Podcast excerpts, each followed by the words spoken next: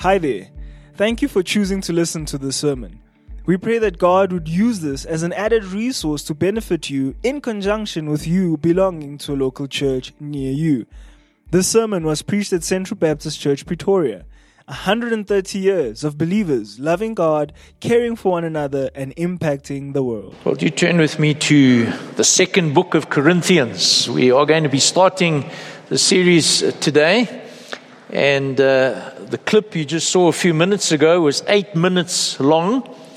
And uh, we are not going to take eight minutes to get through the book, but probably eight months. So, beginning this morning with just two verses. So, chapter 1, 2 Corinthians, the first uh, two verses that we have, uh, do follow with me in your Bibles. So, Paul, an apostle of Christ Jesus by the will of God, and Timothy, our brother to the church of God that is at Corinth, with all the saints who are in the whole of Achaia. Grace to you and peace from God, our Father, and the Lord Jesus Christ. Just so far. Lord, we do turn uh, to the scriptures this morning, once again, trying to understand, trying to receive, Lord, that which you have given. You speaking to us in our own context, in our own situation as a congregation, but also as individual believers. And so, Lord, we do pray that our hearts would be open, receptive. Won't you also, Lord, use me, the words of my mouth, and even our meditation together to the glory of your name? Amen. Well, I want to begin with a well known statement. I'm sure you've heard much of this said over the years in the course of the church.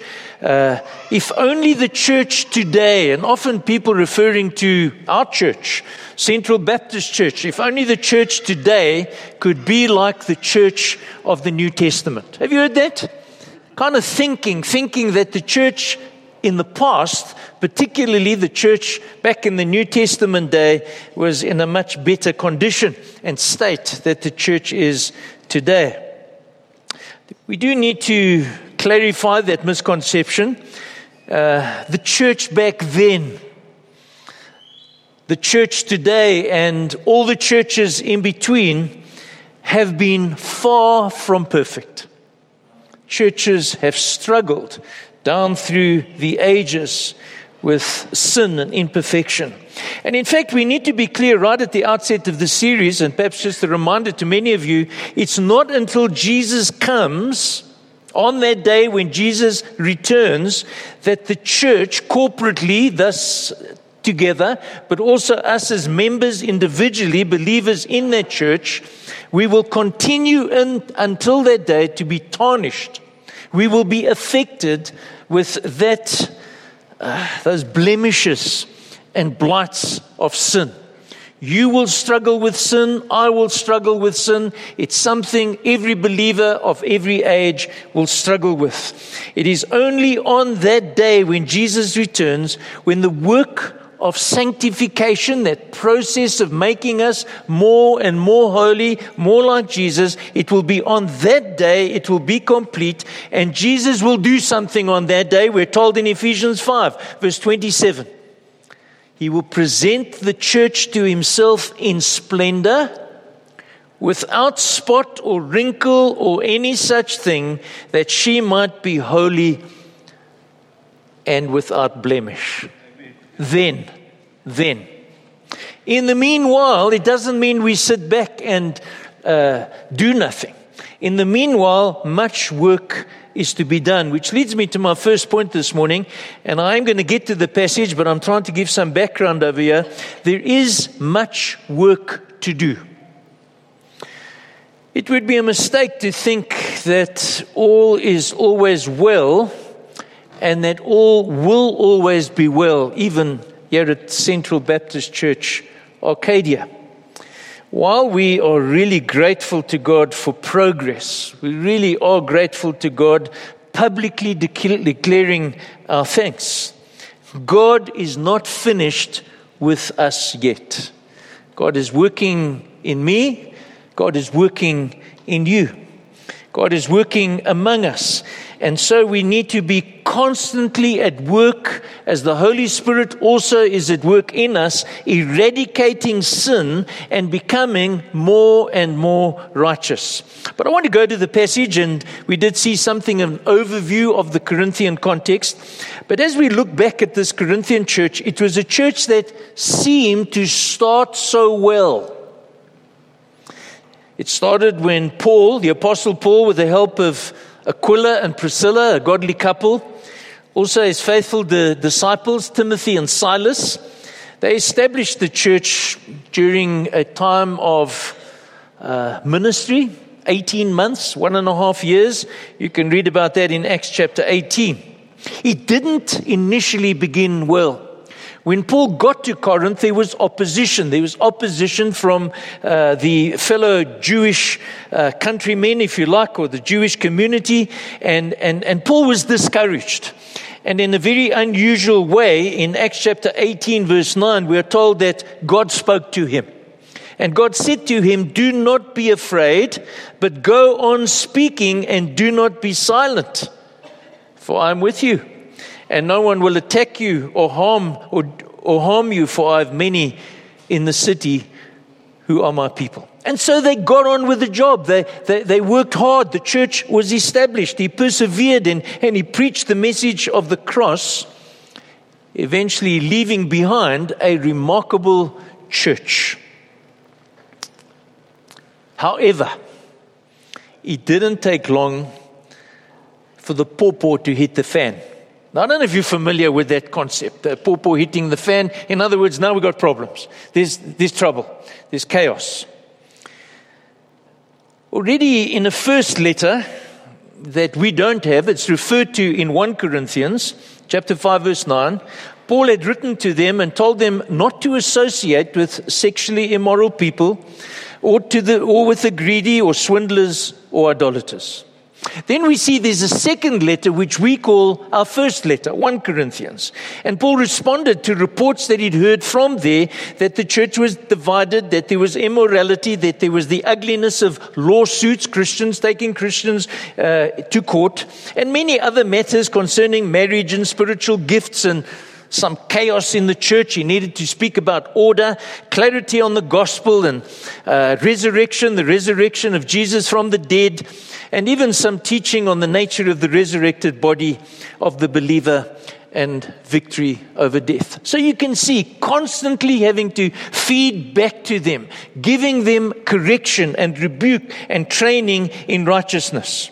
That's the second letter. But sadly, again, to use the same analogy, pawpaws kept coming, flying into the proverbial fan. And yet, it's another letter which we don't have, known as the severe letter. He refers to this in 2 Corinthians chapter 2, verse 3, 4, and 9, and later on in the book as well. And the local church again needs correction. They need rebuke and, and, and, and training in the ways of God and that which is pleasing to God. And then still more troubles emerging. And uh, the Apostle Paul then writes this Second Corinthians, as we call it, and having to deal with a number of issues. Now, my point is this I want you to see that a church that seemingly started well, Let's even say that it was a healthy church. It was a good church. It was the kind of church you would want to belong to. It was the kind of church that was pleasing to God. But can you see how quickly a healthy church can decline into sin and error and confusion and even anarchy? Can happen. It can happen to us. It does happen to churches all over the place. And so the church and members of the church, generally speaking, but specifically to us as well, constantly need to remember that we need to be redirected always back onto the pathway of progressive sanctification. Being molded, being formed into the likeness, the moral likeness of Jesus. And so we can say most definitely as we begin this study that the uh, there was much sanctifying work to be done in the Corinthian local church, which prompts the question Is there sanctifying work to be done among us here at the Arcadia Central Baptist Church? And the answer, of course, is yes. There's work to be done. We're a huge crowd of people here today. Wonderful. We thank God for that. We're grateful for Him uh, gathering us together as a group. Many are believers, perhaps some are not believers, but the reality is that we are people who are confused to some degree on some issues. There are people that are struggling with issues in their lives in terms of uh, grieving or, or, or, or, even struggling with disappointment or, or hurt. There are rebellious people among us, uh, resisting God and resisting uh, the teaching of God and the doctrine of God. There are people who are discouraged. There are people who are unforgiving and, and, and people who are suffering. Do, do, do, you see the importance? We, we sang a song at the earlier service at the Hill. Uh, we sing it here at Arcadia so often. Our sins, they are many. Your mercy is more. God is forgiving. But that doesn't mean that we don't work at the reality of eradicating the sin in our lives. And so, here and, and elsewhere, and I'm thinking not just Central Baptist Church, but every single church in the city and elsewhere, we as God's people need to be directed in the pathway of progressive sanctification. There ought to be a growing more and more into the holiness of God. Which leads me to my second point making meaningful progress. If there's to be progress, progressive sanctification, we need to be thinking, well, I need to make progress. How do I do that? Got me thinking about a toy that I have enjoyed uh, down through the years with my children. And uh, I'm sure many of you have played Lego. Eh? Everybody knows Lego. Lego, wonderful toy. It's been part of my family from my oldest son. He's now 33.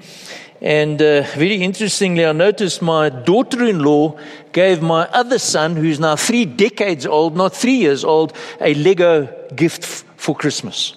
So it seems like kids as well as adults like Lego. Now, here's my point something I've learned from playing with Lego. You can't mix the cheap look-alike blocks that you get at the crazy store with the genuine Lego pieces. Because if you do that, your structure will not stand. It will not be, uh, it will not be of great quality. And then the other thing I've learned, particularly if you are building some of these very elaborate Lego models, a motorized car or a crane, you have to follow the given plan to finish the model properly. And I believe there's a lesson there that we can learn. It's a message that the Apostle Paul communicates in this open, uh, in this opening greeting of the letter in the context of the Corinthians, you and I needing to make progress in our lives. Now, here's my point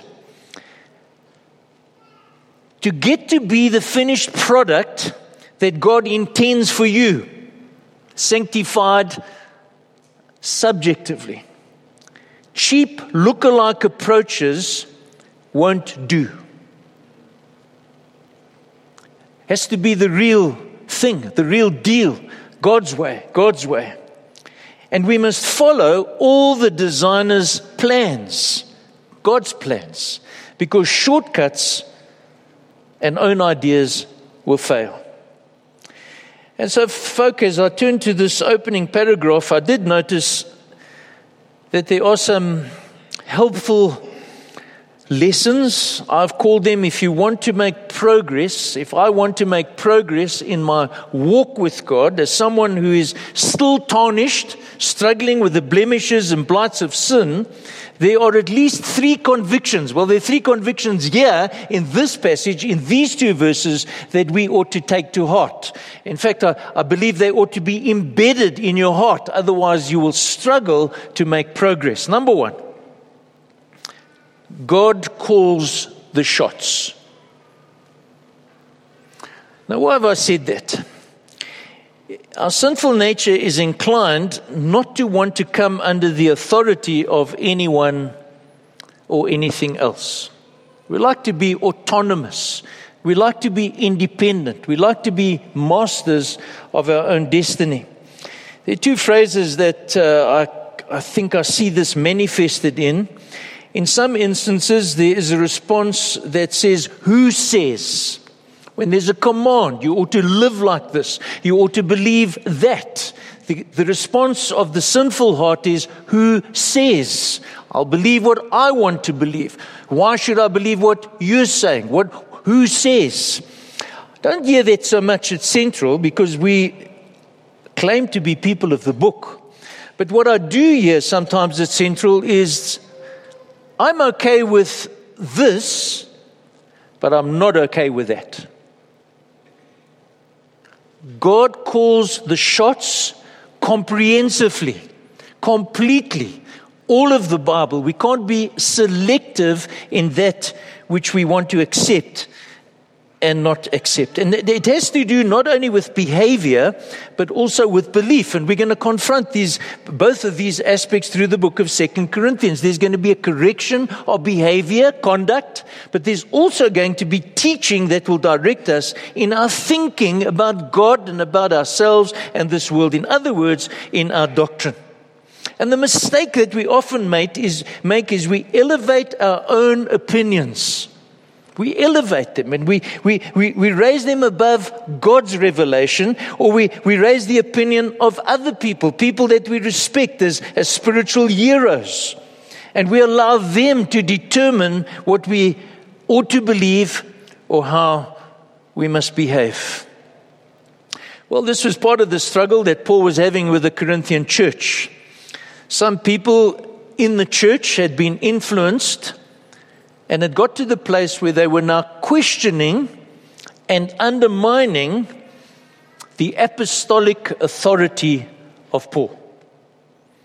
Who says? Who's he? Why should we listen to him?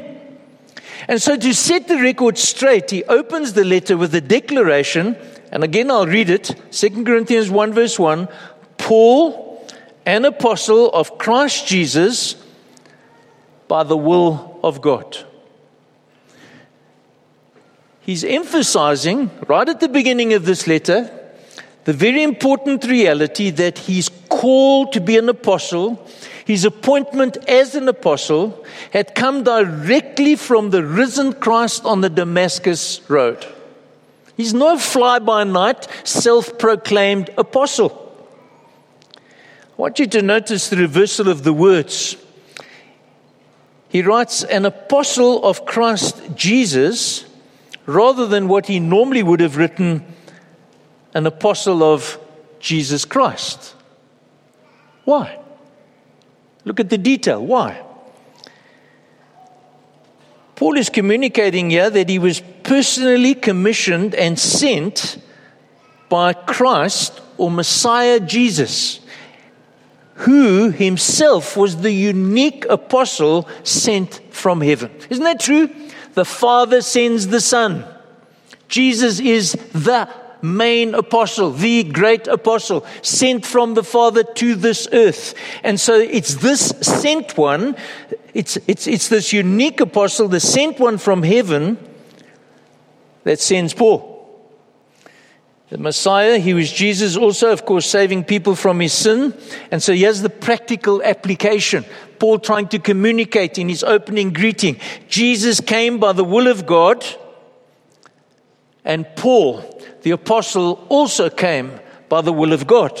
And so, very importantly, those two go together. For anyone to ignore the authority of Paul, in effect, is challenging the authority of God.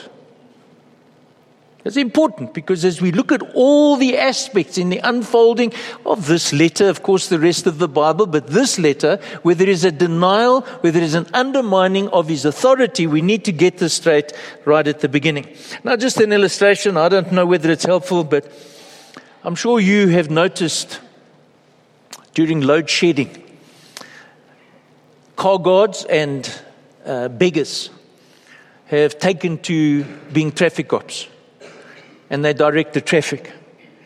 And it's chaos. Uh, I, am terrified every time I see a, uh, a beggar uh, trying to direct traffic because they don't use the proper signals. They don't quite know how to stop this lane to get that one going. And, and more than one occasion, I found myself uh, in, in a situation where hooters are blowing and people are shouting and carrying on because why? Why, why is that happening? It happens because these people are not qualified or capable to direct the traffic. I'd rather follow the directions of an appointed, directed traffic officer, uh, qualified traffic officer who has authority and competence. And so every believer at Corinth, at Central, anywhere, everywhere else, needs to follow the authoritative instructions of an appointed, qualified, competent, sent one. Paul is such a one Of course, there are others. We have the evidence or the product of the New Testament scriptures directing us both in belief, what we ought to believe in terms of doctrinal content, and what it is uh, that our behavior should look like. So, so you have two sort of pathways. If you, if you don't believe that Paul is God's sent one, you won't listen to what he says. Going to do your own thing and you will keep blundering on in your Christian life with a hit and miss kind of approach, you will not be able to grow into the likeness of Jesus, who ultimately is truth, the personification of truth. If, however, you do believe with all your heart, you see what I'm coming at? This conviction, God calls the shots.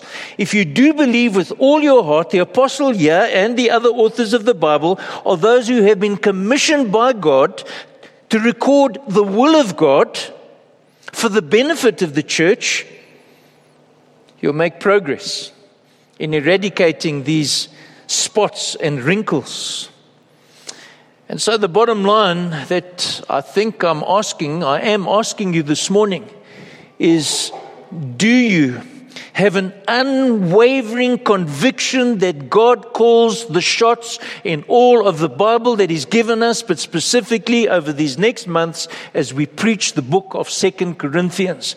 The authority of Paul has been challenged and, and he responds by defending, and we're going to see more of that as we move along in the book as well. But there's a second conviction. Not only does God call the shots, but I see here also that God owns the church. We had some chaos at our elders' meeting on Tuesday night at my home. And the elders will remember the reason for the chaos was I have purchased and acquired and now own a naughty little dog. Okay, my little dog's name is, is Flopsy, and she's very energetic.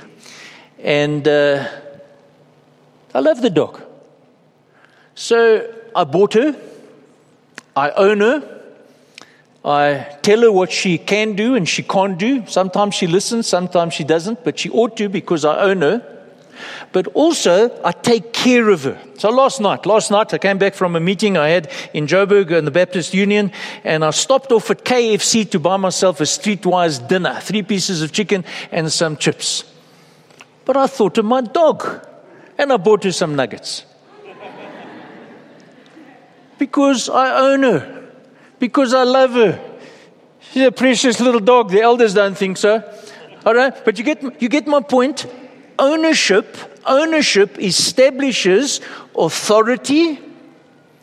And when it comes in the context of love, which ownership of God does, care. Rule and care. The person who owns whatever is the one who has authority over the thing. And so, what are we seeing here? Paul, in his opening address, clarifies the church belongs to God. Second part of verse 1. He doesn't just write to the church, to the church of God. The church of God. God owns the church. The church belongs to God with all the saints in the whole of Achaia.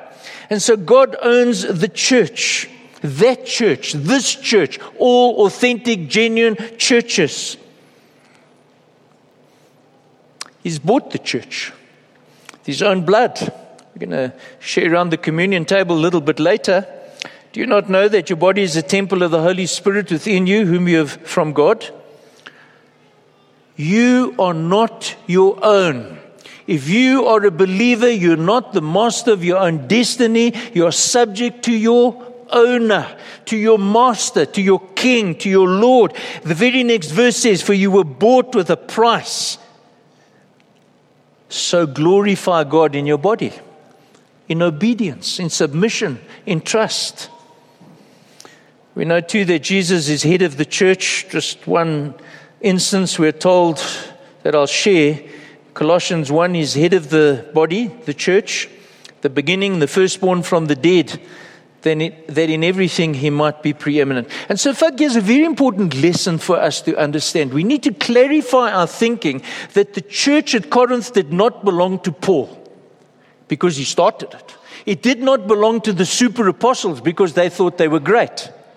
This church does not belong to me or anybody else. The church doesn't belong to the elders or the council or the members. And sometimes, let me say that in churches, there is this thinking that the church belongs to stakeholders, families, certain families, or certain financiers. No, the church belongs to God. Church belongs to God. When we get that conviction firmly established in our heads and hearts, we'll understand something about our mutual, together, God ordained function to be a congregation, we need to be, we must be a congregation of God's people. People who are regenerated. That's why in our membership class, we will ask the question, Have you been born again? And we will teach the Baptist principle of regenerate church membership. We are the people of God, belonging to God. And so we gather together as God's people, but we also gather together in God's presence. We gather together to hear the words of God to accept and submit what he does. I want to just add, before I move on to the third conviction, just to notice he, he, he does mention Timothy, identifies him as their brother. He speaks also of all the saints who are in the whole of Achaia. And the point is that these people also, like the believers at Corinth, are brothers and sisters who belong to the church uh, belong to God, their Father. So, practically, what's, what's the approach? If you have this conviction, uh, when you're convinced that God owns the church, I think our attitude, your attitude and my attitude, could be more along the lines of Isaiah, who trusted God in what he was doing, and quoting Isaiah 64, verse 8 Oh Lord, you are our Father. We belong to you. We are the clay. You are our potter. We're the work of your hand. Submitting, trusting. Third conviction God is the source of help. To some degree, all of us struggle with sin and also what we believe. We, we, we're grappling with issues. Blemishes and blight of sin and, and comes in different manifestations in our lives. I have a list here, it's not exhaustive pride, self sufficiency, greed, stubbornness, jealousy, lust, idolatry, malice, unforgiveness, divisiveness, stealing, lying. Do you, do you get the idea? We, we, we, struggle. I mentioned this early on in the, the sermon. So, what, what does Paul do? He starts the letter off as in an expression, grace to you and peace. Verse 2 grace to you and peace from God our Father and the Lord Jesus Christ. It's, it's, it's what one author called Paul's prayer wish. That God will be at work in you, giving to you grace and peace. You need it. I need it. We need grace and peace. The help required is in the form of this needed grace and peace. Not just any grace and peace, but from God our Father and the Lord Jesus Christ. Because redemption has been accomplished by Jesus. Why grace? 21st century, and particularly 2023, uh, tends to lead us to a place where we think more highly of ourselves than we ought. It's not accurate that. We shouldn't. We need grace, dear friends. All of us need grace because if God gives us what we deserve, we're in trouble. We're in serious trouble. We have no hope. We stand in need of this grace, this generosity from God toward us, where grace points to God's amazing condescension, God's stooping, the Son coming and humiliating through a process of humiliation to die the death of a sinner in the place of other sinners, where He Himself was perfect. But not only do we need that grace at the point of conversion, that's a mistake many people make, but we need grace constantly, day by day, week by week, year by year. The consequence is peace. Grace comes before peace. We have peace with God through our Lord Jesus Christ after the receiving of grace. There's no condemnation to those who are in Christ Jesus. We have therefore peace with God. And because of the great gift to us, we too can share that with others. Having received grace, we give grace. And therefore, we ought to be experiencing peace. There's another passage that speaks to the same blessing of God helping us, Him being the required help. It's from Hebrews chapter 4. The writer there, or the author says, Let us then with confidence draw near to the throne of grace that we may receive mercy and find grace to help us in our time of need. Well, let me conclude. So, yesterday, I don't know how many of you uh, were aware, was the king's coronation. Not too many people from South Africa watched the king's coronation. I didn't watch it but I was very interested to know what would transpire at Westminster Abbey in the commitment that the king would make. Because if you know anything about the history of England, the king is the defender of the faith. He undertakes, or the queen undertakes, to be the defender of the faith. It's a very elaborate uh, what would you call it, uh, service with everybody in their uh, regalia. And uh, at one point in this coronation, they presented him with a Bible. And the questions asked of him would he uh, submit to and promote all of the contents of this Bible? The Bible was then folded and put on a lectern in front of him, and this new king went down on his knees and he kissed the Bible. I went cold. And I thought to myself, is this lip service? Because if you look at his track record, he has not been the defender of the faith. Was he just going through the motions of a particular ceremony that has been established for some 400 odd years? But the question is not the king, he's in another country. The question I ask myself and I ask you this morning is do you pay lip service to God? Because in this greeting, I find it very interesting that there are these three convictions very much centered and focused on God. And so the question is do I pay lip service saying that God is my all in all, and then I live as I like? Or I pick and choose what I want? So, do you see the challenge? The opening greeting of this letter challenges us to consider where these convictions of God are, in fact, thoroughly and solidly embedded in our hearts and minds. We need that as we navigate through this life to make progress in sanctification. So I close with uh, the three convictions again. God calls the shots do you obey him? God owns the church. Do you trust Him? God is the source of help. Do you depend on Him?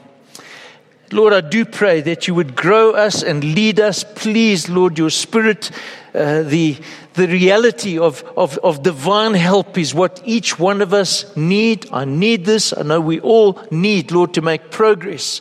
The ongoing work of your Spirit in a context of giving grace and peace.